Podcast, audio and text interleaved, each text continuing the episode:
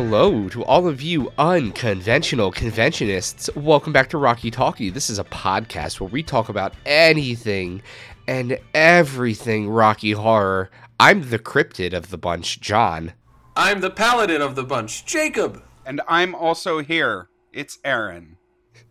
Fuck you. Jacob, Aaron, I miss both of you so much. Well, in the guise of Rocky Talkie, at least, because I feel like I haven't been on here in like years because I have a life, unlike the two of you. Hey. Hey. Now, before we get started with the show, Jacob, Aaron, how was your week? Did we get up to anything fun? You got to clue me in on this. Yeah, guys, my week my week's been pretty good, been pretty busy. Um I wish I had some non-Rocky stuff to talk about, but it's been mostly just Rocky stuff gearing up for October. It's been helping people with costumes and, you know, getting stuff ordered and figuring out all of our schedules and making promos and it's been a lot a lot of that stuff. Although did have some fun last night. Uh, Rob, a good friend of ours, came into the city and we went to uh, Sleep No More again, which was super fun. I've been once before, and uh, for anybody out there that doesn't know, uh, Sleep No More is like a interactive theater thing. It's in this big giant warehouse where there's multiple floors, and it's you know the story of Macbeth happening around you in kind of like a 20s 30s kind of way and you just wander around and you get to follow the characters as they're doing their performance and see what's happening and there's very little dialogue and a lot of dance and you know it's super super fun um, you just go and wander around this theater space for three hours it's really cool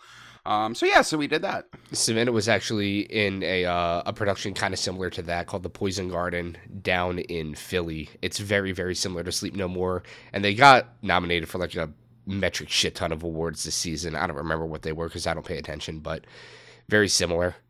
Yeah, I love that stuff. I love anything that you know puts a weird twist on theater. And uh, I'd been once before a few years ago. This was our friend Rob's uh, sixth time going to Sleep No More, so that was pretty cool. Okay, so he hates it, is what you're telling me. Right, absolutely loves Yeah. it. Nah, uh, no, it was super fun, um, and really enjoyed it. So yeah, that was that was a lot of fun. What were you guys up to? Oh boy. Um, I just got I just got out of App Academy, which uh, keen listeners will remember is the software development training regimen I recently entered into. So I am on the cusp of joining the workforce. I've been working on a lot of apps for my personal portfolio. Uh, something about something about building exercise regimens called Get Fit. Uh, building a clone of Tumblr called Tumblr but spelled appropriately, and a browser game, uh, turn-based, tiny little eight-pixel game. So that's what I've been up to mostly. How about you, John? Tumblr, but spelled appropriately. Yeah, they I only love have that. one R in the real Tumblr. Mine is drink themed, hence Tumblr. Oh, okay. So you're a genius. Yeah, yeah, yeah, wink, wink, nudge, nudge. uh, it's been kind of busy over in the John household, obviously, because I haven't been around for like at least a month. But, you know, I'm back to work for the semester because I work in higher education. So that is uh, taking up a lot of my time because we are in the process of getting budgets approved and all of the really boring, stupid, shitty stuff. But I recently had a bunch of the newbies for the NYC cast over to uh, do a little picnic just so they can get acquainted with each other because obviously the more connected that you are with the people that you enter Rocky with, the more likely you are to stay. So I had them all together and uh, I had one of them over later to do some rehearsal.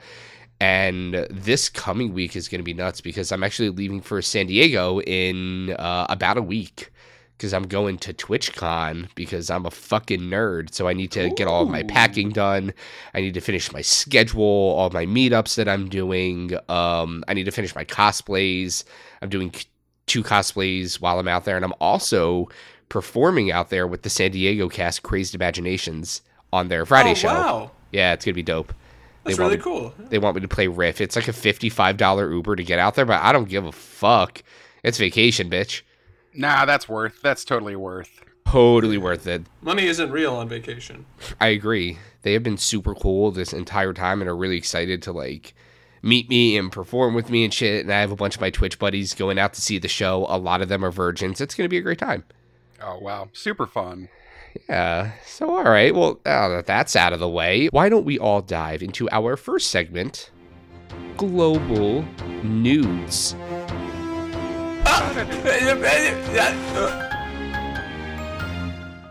First up in Global Nudes, we've got a new interview with Richard O. Bernstein, which audience members will remember is our cutesy colloquial nickname for Philip DeFranco. Of course. About his time, yeah, of course, about his time making Rocky and the film's success. Oh boy. I mean, I bet that I could give the exact same interview that Richard O'Brien gave, word for word, unless. I mean, did he manage to actually say a single new thing in this? Uh, maybe he gave the usual party line about why Rocky holds up and talks a bit about his life as he was creating it. This interview was pretty light, but he did get a couple of questions I haven't seen him answer recently. At one point, he's asked about his favorite characters, and he comments. I would have loved to have played Rocky. That would have been cool, wouldn't it? But one thing is essential. You have to be a rather handsome and, you know, muscular, and that ain't going to work. I could have played Janet. They're all so stupidly wonderful, these characters. They're iconographic. Yeah, Janet doesn't have to be hot. Right, John? Jacob, are you saying that I'm not hot as Janet? Um, I'm saying that the amount of times you've played Janet reflects your suitability for that character. Hey, Meg said very recently, Can I cast you more as Janet? And I said yes, and then I didn't get casted as Janet. So honestly, you're probably correct. Probably. Probably. She said it because she needed Janets, but then she was casting shows and she was like, Is John a Janet? I don't know. Then Beetle me out, and she was like, "You're right, Beetle. No, he's not." In in Meg's defense, that conversation happened two weeks ago, and there has been one show since then. So I'm just gonna I'm just gonna throw that one out there. Let's not put any fake news out here. Uh, Would we like to put money on how likely it is John John is to be Janet in the coming shows? Because I'll I'll put some money down on the unattractiveness of, of John and his non-suitability for playing Janet. I'll put money on that shit right here, right now, on air. I will also put money on that, but I will raise the stakes and ensure that because Meg is a sadist, uh, she not only will put me as Janet, but she will put me as uh, Jacob's Janet. Oh yeah, she'll do that, and whichever way I bet is just going to determine what happens because she's just going to try and screw me out of as much money as possible. So, I love you, sweetie. But yeah, back to this article. There was a another weird one here. The interviewer asked, uh, "quote What's your favorite part of the show?" To which uh, Richard said this: "Oi, governor! The noise at the end of Rocky is wonderful. Cheerio! It is empowering and exhilarating at the same time. It is quite joyous. Rocky never fails to deliver." Each performance lifts the heart and the nightly laughter, and roars of approval leave the old cast with a sense of well-being and accomplishment that you rarely get from any other shows. I've never heard uh, Richard O'Bernstein. I hope that was like similar to how he sounds. I I know that he has like New Zealand descent in him, so like probably. That's what I was going for. Yeah. Yeah. Okay. Good. Good. My sincere apologies mean? to all of our listeners out there who are going to have to turn their, their headphones down on that one. Because, boy, Jacob, you only have one volume.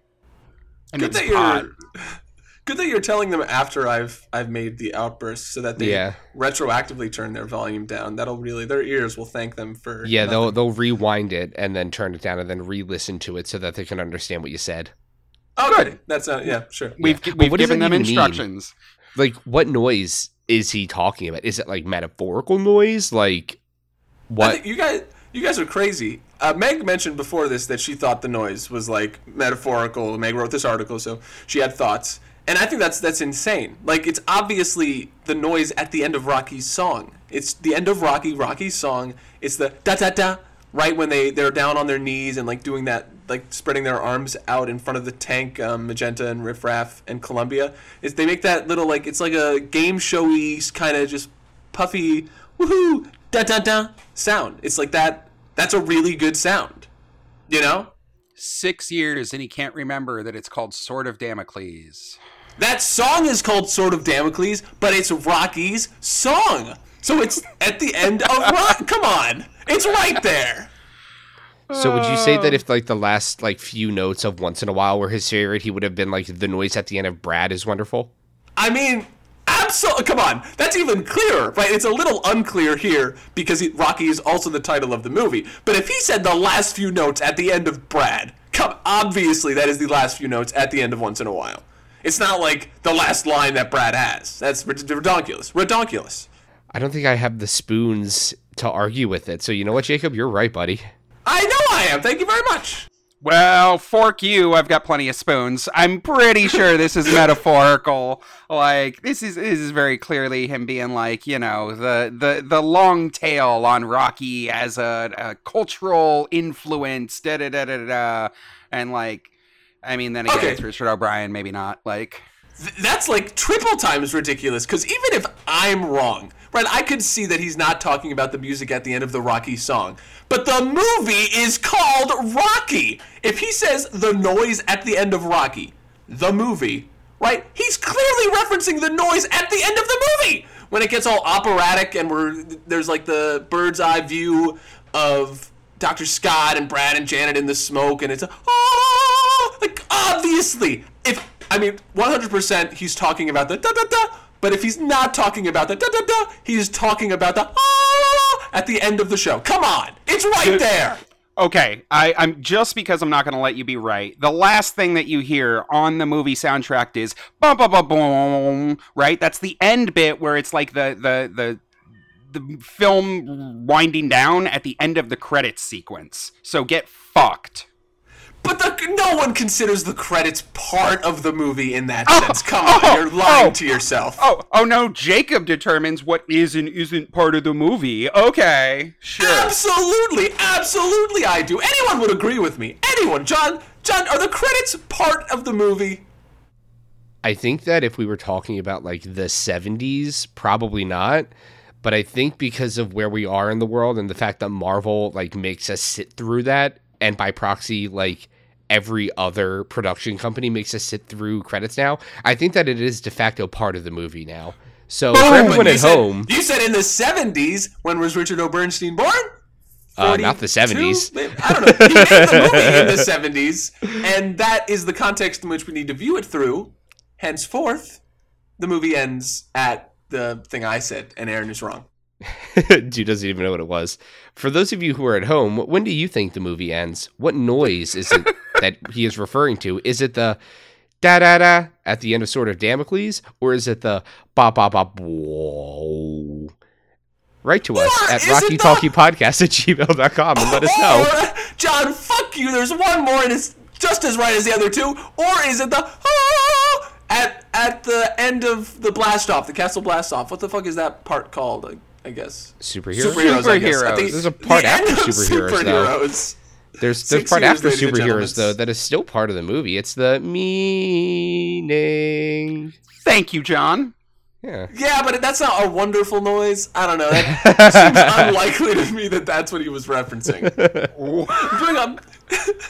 So cast your votes now. Is it the shanana? Is it the ba ba ba wow? Is it the ah? Or is it the meaning? All right. And lastly, Richard gets hit with the question What advice do you have for anyone that is new to Rocky Horror? Ah, yes, one of the classics. Richard answers None. Just come with an open heart and a good will, or not at all. I always worry that maybe the fans might steal the evening. I don't ever want the show to be just a few people having fun and the rest of the audience thinking they've arrived at a party that they weren't invited to. So that's important. I don't know what that accent was. it was good as what it was. Yeah.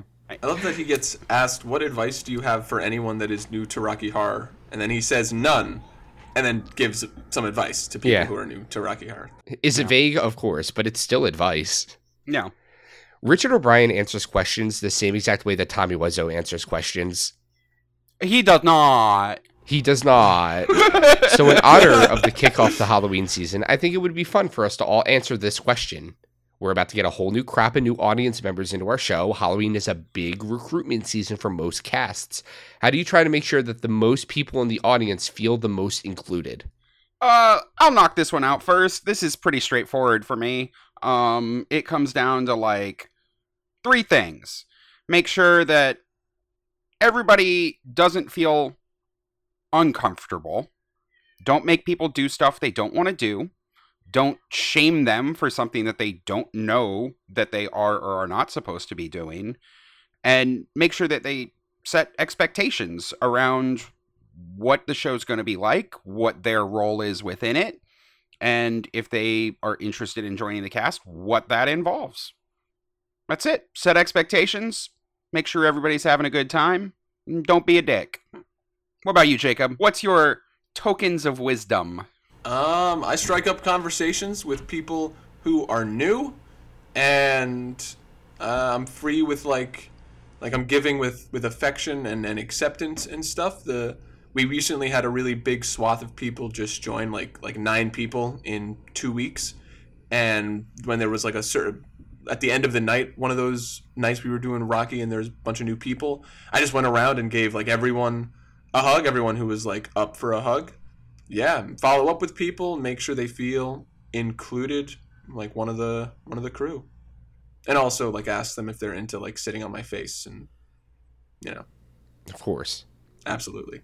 There for me it's kind of two different uh, approaches if we're talking about audience members feeling included and we're talking about new cast members feeling included. Uh, I come from a background of community management, so this is something that I do in my own professional life. I get paid to do it. And I think coming from the cast perspective, it's really, really important that the people who join join with a cohort. Because sure, somebody can join and then they can latch on to somebody who's been around the block a few times. But that doesn't necessarily mean that they have a shared experience. And one of the most important things about creating and sustaining community is by providing a similar group of people that they can share that experience with, which is exactly why I got all of the new people together and took them on a little picnic. The only person who was there who had previously been a part of the cast was me. Everybody else was new. It was a time for them to get to know each other outside of Rocky and outside an area that was not fully accessible to all of them. And stuff like that, I think, makes the world to them because they have to create that shared experience because they have to be able to level with the other people that joined with them. And if they can't do that, then they're outsiders and then they leave. As for the audience, I think one of the most important things is having a good MC. Both Aaron and myself are very good MCs we do it for NYC. Both of us have very different approaches to it, and I think both of them are effective. There is Aaron's approach, which is I'm going to get on stage, tell them what they need to do, and then I'm going to fuck off so we can get out of there early. Because the idea there is that they came for the show and they want to see the show. They don't want to be misled. But then I think that it draws a little bit of a fine line for me. Like when I host, uh, it's a little bit longer. It is not nearly as long as we used to do it. I usually host for about 15, 20 max, but there's a lot of audience engagement there. And it's not necessarily like the audience engagement that you think of, like, oh, bringing the virgins up and humiliating them. That is part of it, right? That's an aspect of it. But I do get in a lot of people's faces, maybe people that are showcasing me and using their body language to show that they are a little shy, just to get them enveloped. It's all about that immersion. And sometimes when you're in a theater with a host that is not interested in immersing the audience and they're just interested in masturbating on stage, it becomes difficult. So I think that both of those are really valid and iconic ways of hosting the show. But for me, if you have a bad host, then I'm not into it. Mm-hmm. It just sets you off on the wrong foot, right? Yeah, really does. Like I don't want to see some sweaty white man up there for an hour berating the audience. That's not fun. You know? Right. That shows that you're up there because you want to jerk off on stage and not because you want to do the job of the MC, which is to immerse the audience who just got in there into a completely different world. 100% agree. And uh, I think that's, you know, it goes ties into what I was saying, you know, setting expectations. That's literally the MC's job, right? And whether those expectations are slam bam, let's get you into the movie, let's get you here doing the thing as fast as you want, or whether they're let's take it a little slower and you know feel out the personality of what's happening here and just kind of the space that you're in kind of more the way that you do it both of them valid approaches and they both lend themselves to like really making sure the audience knows what they're there for As long as you're not pontificating, you're good to go. Well, and to elaborate on that point, uh, yeah, no, I agree. I laughed. Next up, our favorite slut has once again been making headlines in spicy new ways. And no, this isn't because she just came out as bisexual again. Susan Sarandon's brand new Fox TV show Monarch premiered last weekend, followed immediately by an encore showing on the same channel.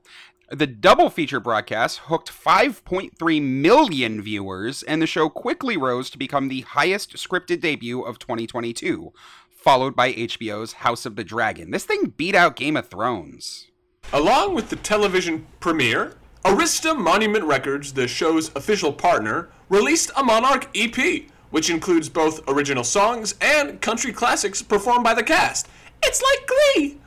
The show's second and third episodes are already live, so if you haven't been watching, it's time to catch up. You can watch them Tuesday nights on Fox or stream them on Hulu. The Season 1 EP is also available to stream on Spotify, Apple Music, Amazon Music, and Pandora. We've also linked it for you in our show notes. And we here at Rocky Talkie would like to congratulate Susan on a fantastic launch, and we hope the show continues to go over like gangbusters. And speaking of Susan, her name has come up in the media recently in conjunction with another Rocky adjacent star, Ezra Miller, who played the queer bestie in Perks of Being a Wallflower. Oh, man. Yeah, and also a grade A piece of shit, as all of you probably know. But Yeah. according to Insider.com, Susan had snubbed Ezra by not inviting them to a dinner party at her house. Ezra reportedly freaked out and demanded that Susan come to their home to pay tribute to their altar. I'm sorry, they're. They're what? Their altar. This article says it's full of bullets, weed, sage, and flash figurines. Because Ezra is an actor in The Flash. Amazing. The article goes on to quote Ezra's friend, as if Ezra has any friends, as commenting, a lot of times Ezra makes women put their cell phones on the altar when they come in, and other offerings. Wow! it's like the booty call version of locking your phones in a bag during a concert. I kinda hate it! You kinda would hate it. Ezra's representative told the press that their outburst was meant to be taken lightly, and they're actually good friends with Susan. Wink, wink. Perhaps unsurprisingly, Susan's people didn't respond to request for comments. Well, we hope Susan appreciates Ezra's wacky antics and that next time she goes to hang with her good friend, she'll remember to leave her phone on the flash altar. Jesus fucking Christ. Can Ezra Miller just be out of the news, please? Please. I Oh, would really yeah. appreciate that. that is such a train wreck just happening in real time. Anyway, anyway, speaking of train wrecks in real time, I think that brings us over to some community news. For our community news segment this week, we've got a heartwarming tale about how Rocky Horror is helping a small town enter the 21st century this Halloween. Aw. The suburb of Parker, Colorado is home to the Parker Arts, Culture, and Events Center. This is a venue that hoped to show a screening of Rocky for their spooky season. However, due to an extremely outdated lewdness law the community still has on the books, any venue that holds a liquor license is prohibited from showing any lewd or indecent displays. This includes female breasts. Not female breasts. I really like that it's just places that are dispensing alcohol. It's like uh, soda pop, candy shop, pet store, boobies everywhere. Uh, boobies for everyone. You got a little bit of rum, hide those titties. And as Little Nell features heavily in Rocky, you know boobies are a foregone conclusion. Well, Parker's town council is going to convene to consider this law, especially considering the recent federal court ruling that states female and male breasts are no longer considered to be different levels of decent.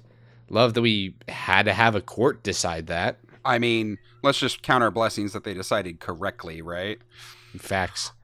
According to this article, Colorado towns all over the place have been taking steps to modernize, that's titty wise, recently. A couple of years ago, the town of Fort Collins struck down their law that prohibited women from going topless. And even more recently, one lady in Loveless, Colorado was issued a citation for indecent exposure when she played a game of topless frisbee. She sued the city and was awarded a $50,000 settlement. Good for her. Make that topless frisbee money, girl. We're rooting for you. I'd subscribe to that channel. The town council is planning to meet about this issue this month and hopefully bring some equal opportunity lewdness to its community. Local civil rights lawyer David Lane commented, stating, Every municipality has a certain number of ancient, ridiculous laws on the books, so it doesn't surprise me that old time Parker believed breasts were lewd. Finger quotes, finger quotes. Well, here's hoping the community makes the right fucking call in time for Rocky to be shown at the Parker Arts Cultural and Event Center this Halloween. Then they can make a Hallmark movie about it. With boobies! And speaking of ancient and ridiculous old things that keep coming up in our modern day zeitgeist, what you got for us, Aaron? All right, guys, I've got a fun one this week. So, we've got a lot of new cast members that have been joining the New York City cast recently.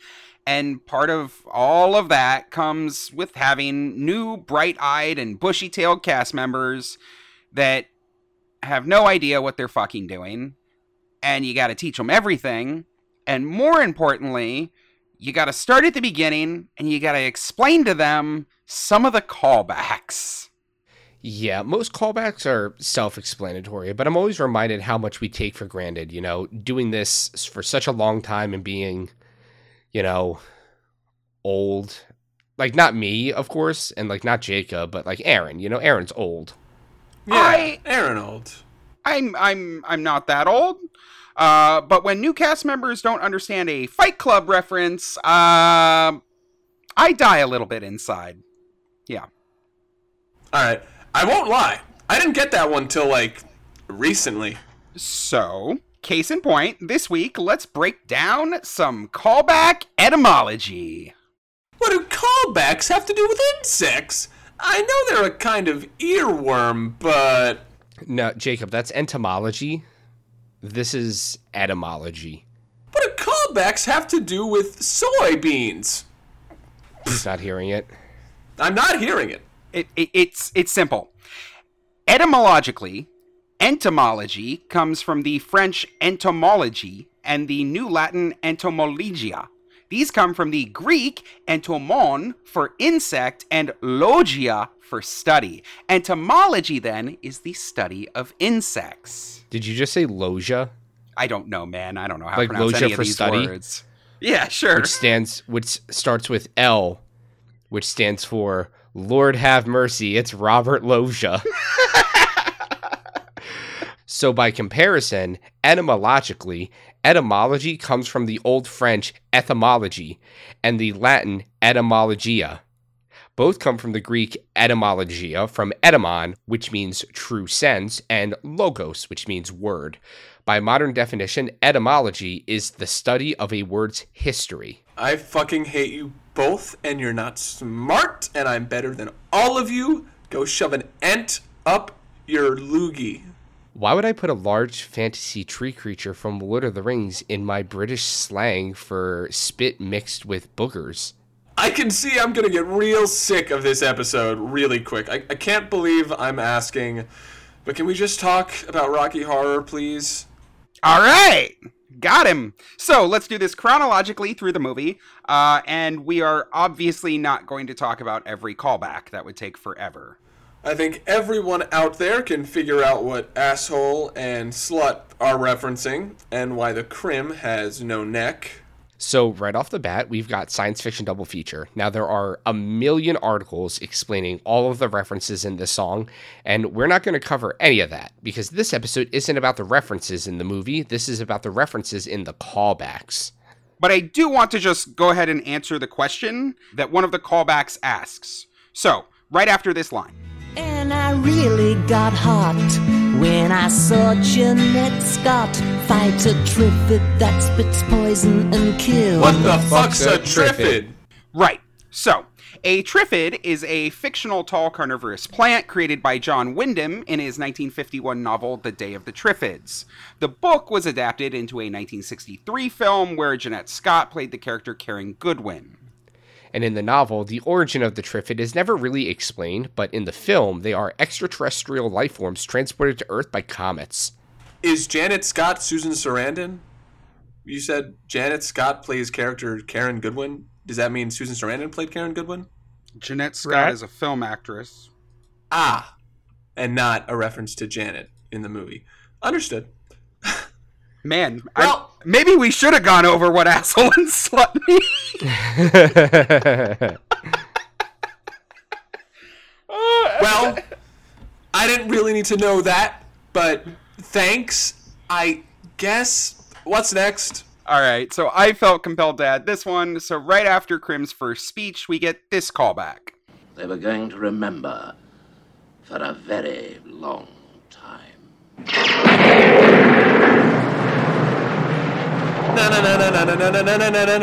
Asshole. Okay, even I know this one. This is a Batman reference. That's right. The original Adam West live action Batman series, to be precise. In the opening credits, you have the Batmobile driving straight towards the camera, much like Brad's car, and naturally we get a na na na na na na na na na na na na na na asshole. Yeah. that one seemed pretty self explanatory, but this next one, I don't really get what there's to explain about it. Brad and Janet walk through the castle doors, and as they do, we get probably the funniest callback in the movie. Hey, Brad, show us how a butterfly masturbates. And then he does. He flaps his jacket collar. Right. So I- have no idea if this is part of the intention when the callback was created, but I just realized this the other day uh, while I was hunting for Brad jackets for Jacob, and I, I had to share this with everybody. Did you know that the type of collar on Brad's driving jacket, that wide fabric with like the pointed tips, that very 70s look, that's called a butterfly collar? Ah, isn't that cool? So it, it works on two levels. You really need to get a hobby. Another hobby. Or something. Yeah, or something. Okay, and then just a few moments later, uh, we get this gem. This way.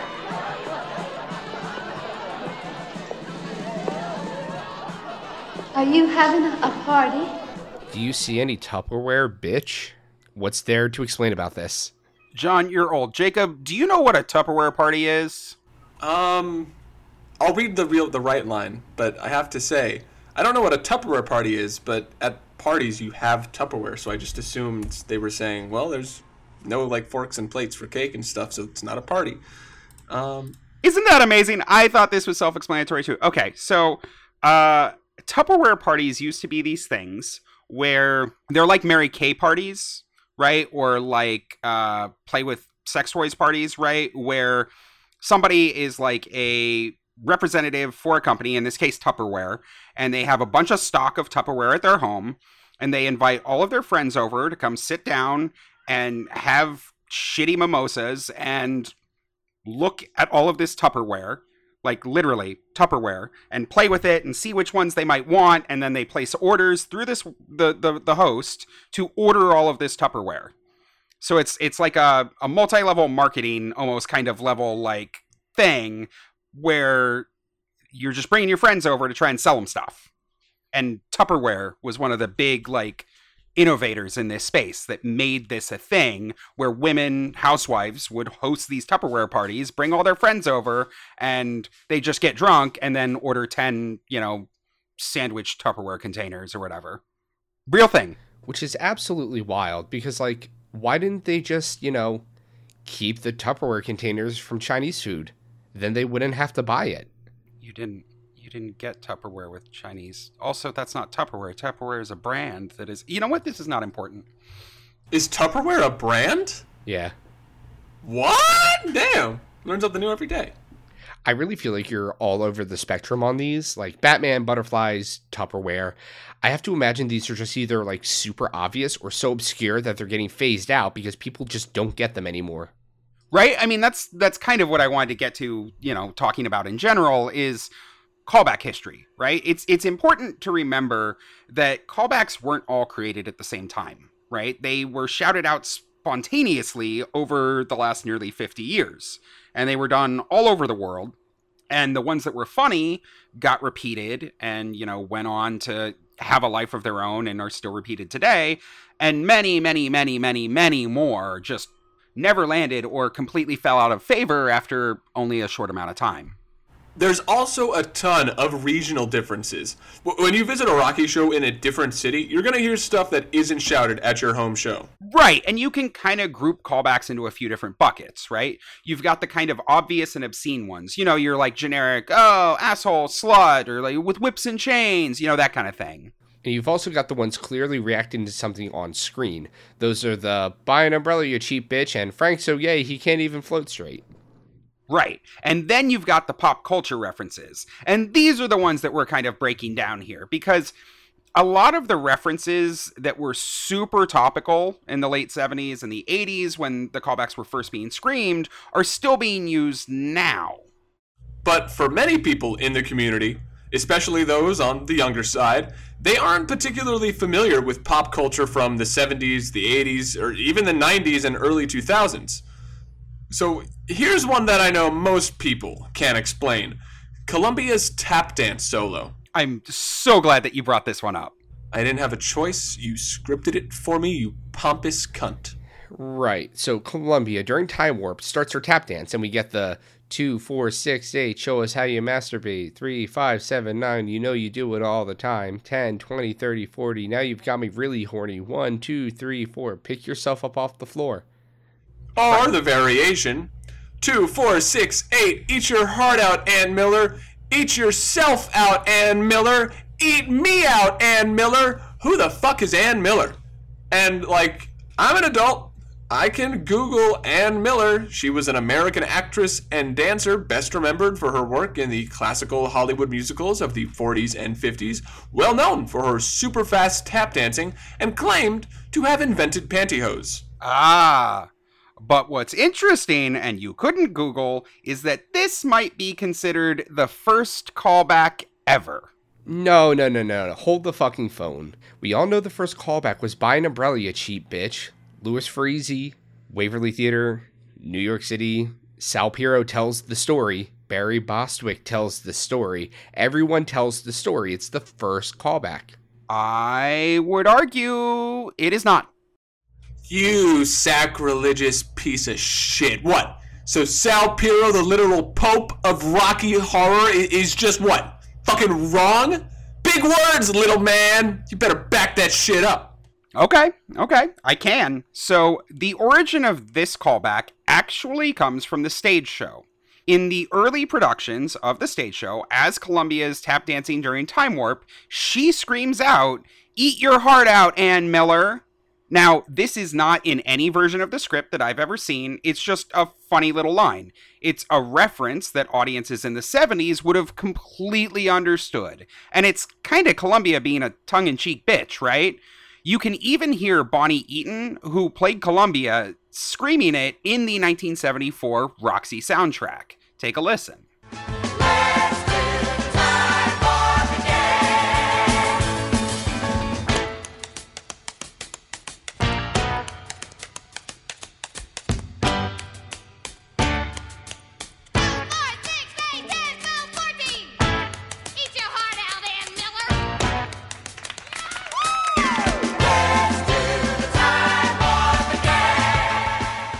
That's not enough, furthermore, you can hear it again in the later 1975 Belasco soundtrack.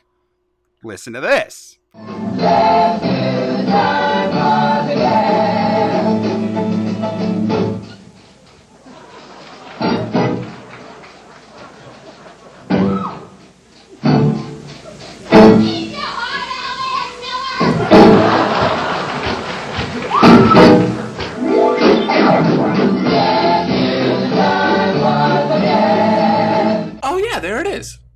Okay, well, that's all well and good, but that's the Rocky Horror stage show, and it's a line that Columbia says. It's not something that the audience shouts. You haven't sold me yet. I, I promise it's coming. Yeah, I am. So, when Rocky the movie released in 1975, before it ever made it to the midnight circuit, it premiered at the UA Westwood in Hollywood. And unlike the rest of the country, it actually did pretty well there. A big part of this was because fans of the stage show kept coming back to the movie again and again. These were the first people that dressed up as Transylvanians, they sang along to the film, and because they were so intimately familiar with the stage show, particularly the Roxy soundtrack, they also called out all of the asides that the characters said during the songs, a lot of which were not included in the film. This includes Columbia's call out during Time Warp. So, 1975, before Rocky had even premiered at the Waverly Theater in New York, before Sal Piro ever saw the film, some group of theater kids in LA were screaming, two, four, six, eight, eat your heart out, Ann Miller. I- Is that what you're telling me? That is exactly what I'm telling you. Well, shit on a cracker. I guess it's one for the history books. Or just a book or a podcast. We should really do an episode about. Oh, gotcha. See, that's a cool one, though. The endoplasm of the actual callback is far more interesting than what it's referencing. Etymology, Fuck you. not not endoplasm. Etymology. Edamame. Whatever you want me to say, just say it, and I'll say it. God. So here's one that I've had to explain recently, and honestly, I've changed this one because nobody gets it. After Time Warp, Brad says, Say, do one of you guys know how to Madison? I do the rock. It's stimulating. Or alternatively, I do the swim. It gets me wet. Right. Tell me you're a boomer without telling me. Any guess to what those are references to, Jacob? Well, the second one is obviously a reference to Little Nell's boobylicious song, I Do the Swim. And, and yes, I can confirm, it does get me wet. And how about the first one? I do the rock. It's stimulating. Obviously a reference to Dwayne The Rock Johnson in the Fast and Furious 6 franchise. It's right there. Your mom? Also, boobylicious, but in a far droopier way. Hey! Close enough. It's a fucking Tim Curry song, Jacob, called, as you would guess, I Do the Rock. It's off of his second album, Fearless, which was released in 1979. Me, I do the only thing that stops me going all I do the rock.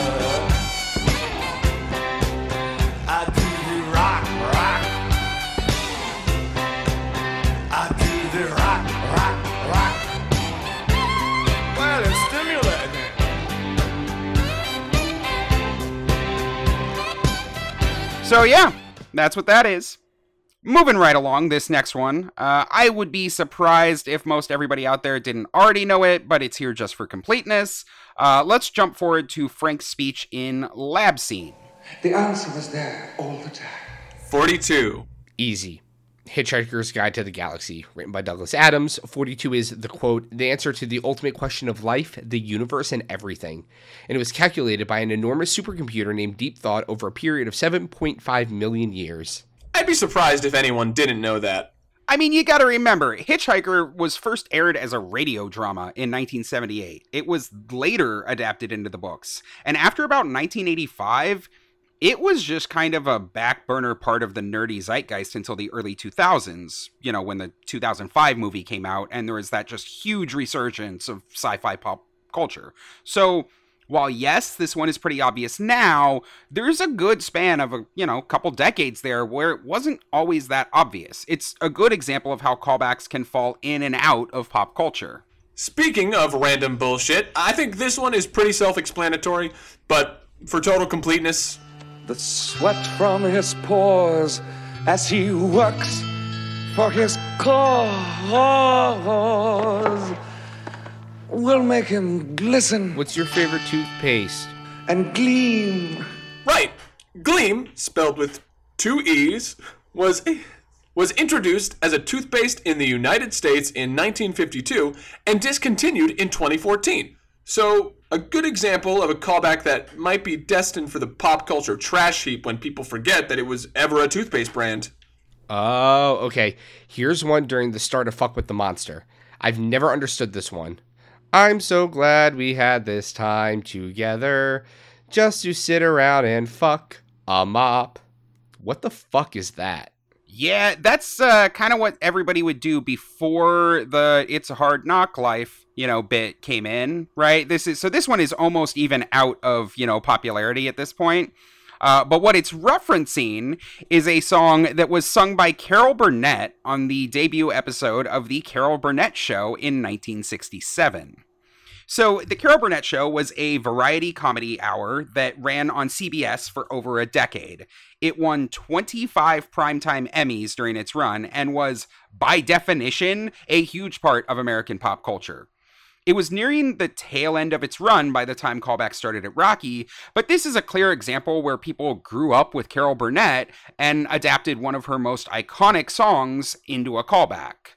Here's a quick snippet of the original so you can hear the comparison.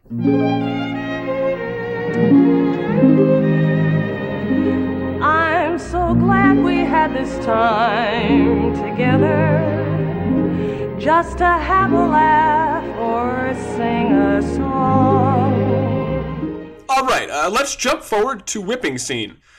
There's not a lot here. We're, we're not going to talk about Mary Poppins and R2D2, though it blows my mind that Star Wars didn't release until 1977. So the first person who screamed that callback was like super timely and relevant. And there were probably people in the theater like, I, I don't get it. I haven't seen Star Wars yet. Uh, I want to do the old version of a callback I know now. Um, when Frank goes, The intruder is entering the building, Master. He'll probably be in. in the Zen room. In the cultural appropriation room, right? Now, that's the one I've heard these days, and, and it's funny as shit. But the old callback that I only ever hear old people say is in the George Harrison room, which, like, I'm, I'm not stupid. I am stupid. I know George Harrison is one of the guys in the Beatles, but I don't get it. This one requires a bit of Beatles history. So during the Beatles' American tour in 1965, a friend of George Harrison introduced him to Indian classical music, particularly the work of sitar maestro Ravi Shankar. Harrison became fascinated with the sitar and immersed himself in Indian music, so much so that George Harrison would use the instrument on the Beatles' song Norwegian Wood, which brought the iconic sound of Indian music to rock music. Ravi Shankar called it the Great Sitar Explosion of 1966 and 67, and George Harrison is recognized as the man who is most responsible for the phenomenon. What the hell does sitar music have to do with a Zen room? It's a reference to the audio cue that happens right after the line.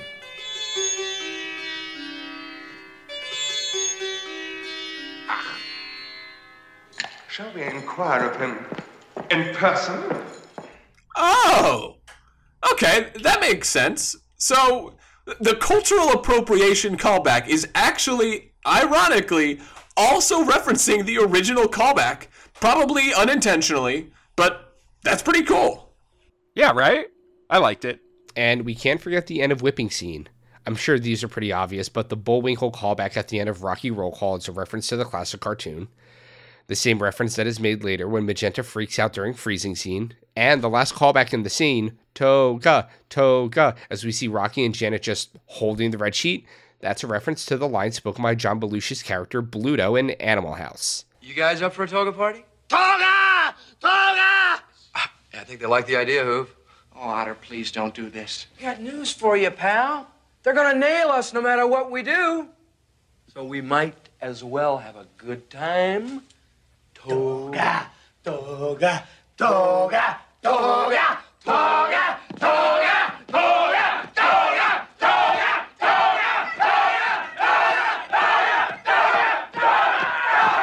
So, from there, we go onward to dinner scene, and this one's more of an origin of the phrase than the callback, but during Eddie's Teddy, we get this. From the day she was gone,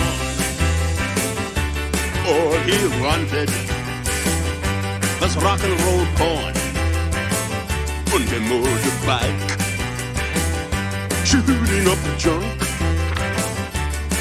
He was a low down, cheap little punk. Oi, oi, oi! Sorry.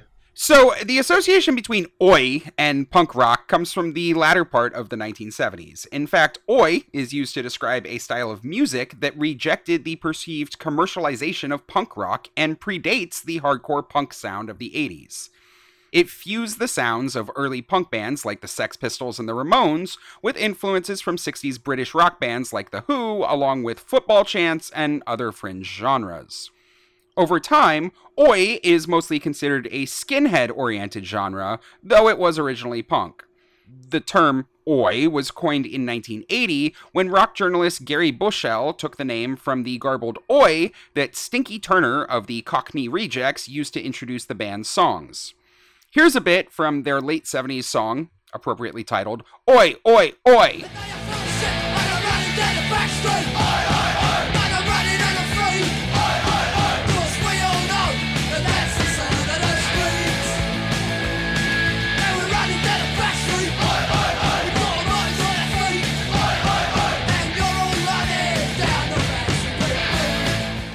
Well, that would be amazing if I could tell what they were saying at all. So at the end of dinner, we've got the line as Frank rips the tablecloth off and reveals Eddie's body. His name is Robert Paulson. His name is Robert Paulson. Now, now don't get me wrong. I knew this was a reference to the movie Fight Club. No, I didn't. But I didn't really get why it made any sense. Because Meatloaf plays Robert Paulson in Fight Club. You know, Bitch Tits Bob in, in Fight Club. Oh, totally. It, it seems so obvious now. But you know, I really didn't know that that was Meatloaf. I never put two and two together. So you're welcome, everyone out there. Now you know. And the last callback we want to hit before we get to floor show. As Frank goes over to the freezer, we get another sing song callback in I see a red door and I want to paint it black. This is, of course, a reference to the Rolling Stones song Paint It Black. It's right at the beginning of the song, and because we don't want to get hit with any more copyright strikes than this episode is already going to get, we're going to leave it to you to go check out that song. Also, if you don't already know the Rolling Stones, I feel bad for you, son. All right, we've only got time for a few more, so I want to skip through all of Floor Show and get to the good bits at the end of the movie. So, after Riff and Magenta's entrance, as they are standing near the entrance to the ballroom, you'll hear the audience shout this line Green Acres is the place for me. So, you might be able to guess, or not, that it has something to do with the television show Green Acres. I have n- I don't know what that is. Okay, Green Acres aired on CBS from 1961 to 1971 and told the story of Eddie Albert and Eva Gabor as a couple who moved from New York City to a small country farm. At the very end of the intro, which features the theme song Green Acres, you see Eddie and Eva standing outside their rural country cabin, mimicking the American Gothic pose. The, he's standing there complete with the pitchfork, and the framing of that shot bears a striking resemblance to how Riff and Magenta look standing in the ballroom doorway. So that's it? It it just kind of looks like it and the guy has a pitchfork? Yes. That's the joke. And then a few minutes later, after Frank sings his song and dies, and then Rocky dies, we get the exchange between Riff and Dr. Scott, where Riff says, A decision had to be made. You're okay by me? Nanu Nanu. Shit, wrong alien. This one is cute, and another example of a callback that was extremely topical when it was invented, but a lot of people just don't know about it anymore. Nanu Nanu was the catchphrase used by Robin Williams' character Mork in the 1978 television show Mork and Mindy. Rumor has it that the phrase was originally scripted as no, no, no, no, but Robin Williams ad libbed the changed pronunciation and it stuck. Did you know Mork and Mindy was actually a spin off from a single episode of Happy Days? Kind of like how Frasier is a Cheers spin off? I did not, and nor do I care. All right.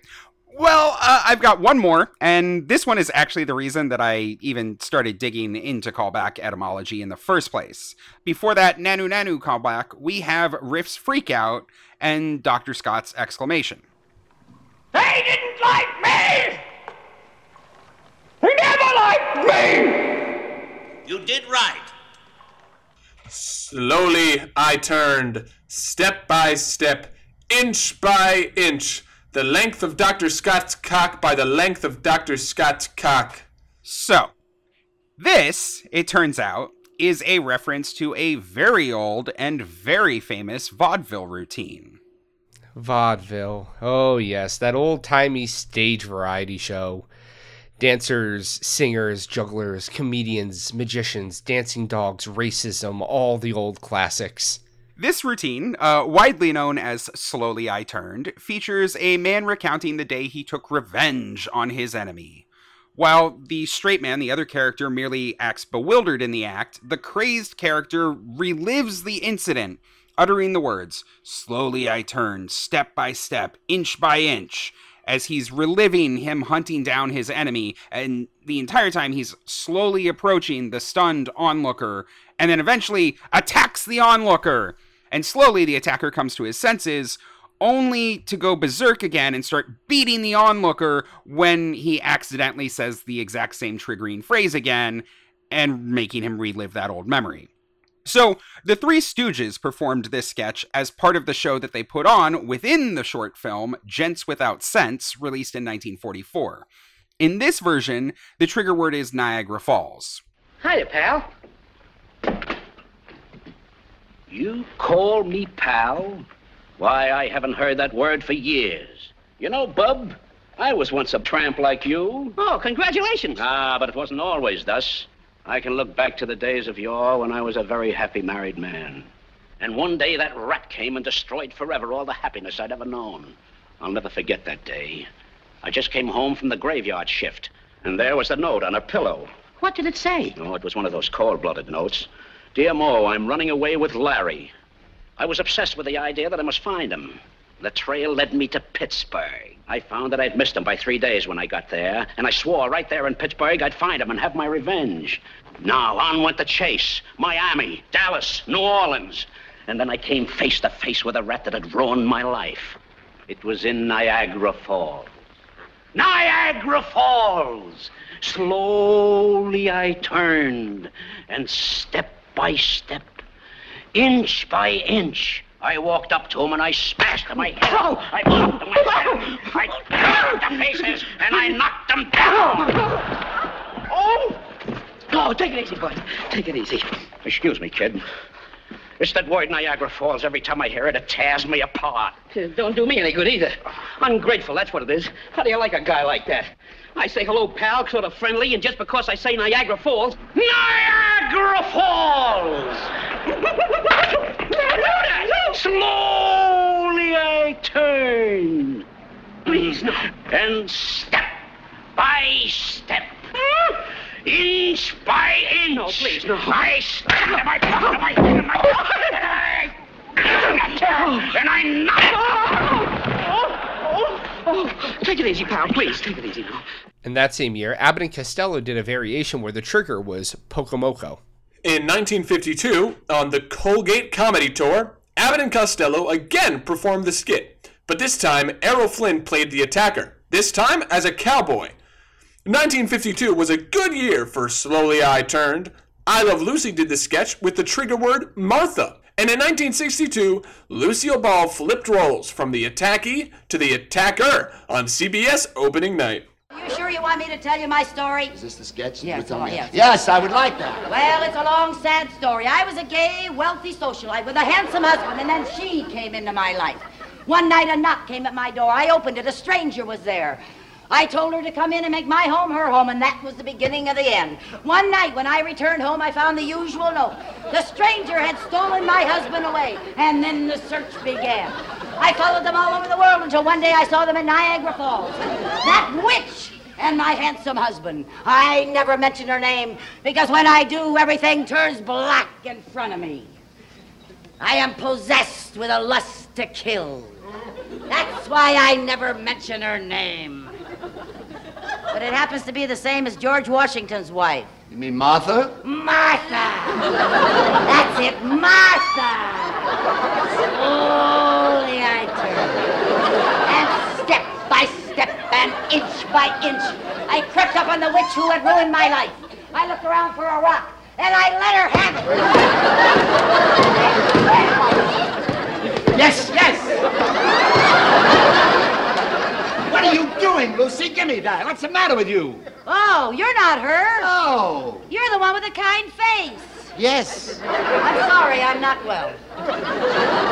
It's all right. I understand. It must have been quite a shock of you thinking about that Martha. Oh, here we go. Slowly, I. Step by step, inch by inch, I crept up on her. I looked around for another rock, and I let her have it. Give me, will you give me that. Lucy, I thought you were going. What are you doing with this thing? Oh, it's you! Don't you remember me? I'm the one with the kind face. I'm sorry. I should have met you when I had a better grip on myself. And in 1956, Milton Berle recorded a version of the sketch with the trigger word buffalo. This recording was played extensively on Dr. Demento's radio show, which featured strange or unusual recordings and was a huge hit playing all throughout the 70s and 80s. Oh, I used to have a honey bun, and we were doing fine. Until the day she told me that she loved a friend of mine. I met the guy on Monday, and when he said hello, he said they were eloping on a train to Buffalo. Buffalo! He said Buffalo. So slowly I turned and I hit him and I bit him, I rocked him, I socked him and I knocked him to the floor. With a bump and a clump and a lump and a thump, I gave that guy what for. And man, when I was finished, he must have known by then to never, no never, say Buffalo again. I was standing in a tavern when I met a guy I know. We talked a while and then he said, I really have to go. I asked him where you're going and he answered, don't you know? I'm going down to Africa to hunt some buffalo. buffalo, he said, buffalo. So slowly I turned and I hit him and I bit him, I rocked him, I socked him and I knocked him to the floor. With a bump and a clump and a lump and a thump, I gave that guy what for. And man, when I was finished, he must have known by then to never, no never, say buffalo again. And in 1982, drag legend Divine released a song that referenced the classic routine titled Native Love Step by Step.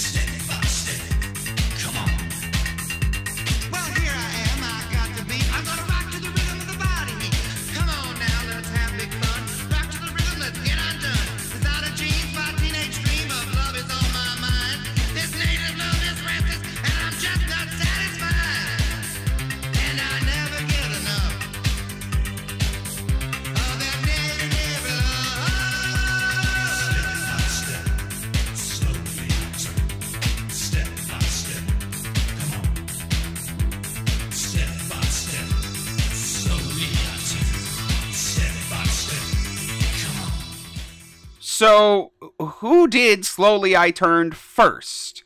Well, that's lost to vaudeville history. Comedians Harry Steppe, Joey Faye, and Samuel Goldman have all laid claim to being the originator of the routine. Which actually seems about right. Just like Rocky callbacks, we can tell you what something is referencing and the long history of its variations, but there isn't a snowball's chance in hell that we will ever know exactly who came up with it first. And that's our show. We want to thank Red from the NYC cast for helping us out with callback questions. And as always, we'd like to thank our writer Jacob, not this week, and our editor Aaron from Tennessee, every week. We appreciate all of your hard work. If anyone has a question that they'd like us to answer on air for our Ask a Question segment, or some community news they'd like us to talk about, or even a cool story to share with the community, we would love to include it on our show. Just go to the website, rockytalkypodcast.com, and fill out our contact form to tell us about it. If you're enjoying Rocky Talkie, please help us out by rating, reviewing, and subscribing to the show. It makes the podcast more accessible to new listeners, which really helps us grow the show. And if you want even more Rocky Talkie content, check us out on Facebook, YouTube, Instagram, and TikTok, although we don't ever post there. We are all at Rocky Talkie Podcast. We'll talk to you next week. Bye! Adios. Ugh, God. Can you believe we've done 90 of these fucking things?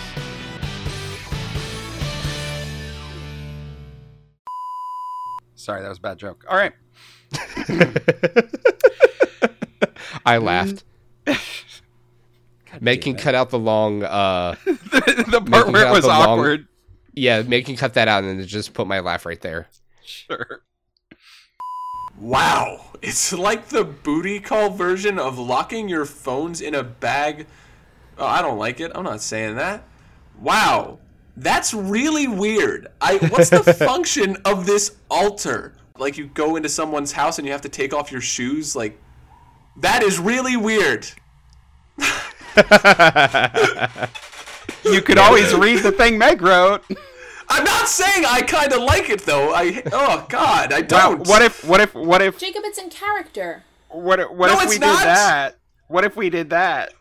Okay, thank you very much, Aaron. Wow. It's like the booty call version of locking your phones in a bag during a concert. I kind of hate it. So here's the movie audio for a very long time. Crash, boom, cars coming. Nobody puts boobies in the corner. Definitely not All me. right. Put the boobies in my face. Yeah, and just Yeah.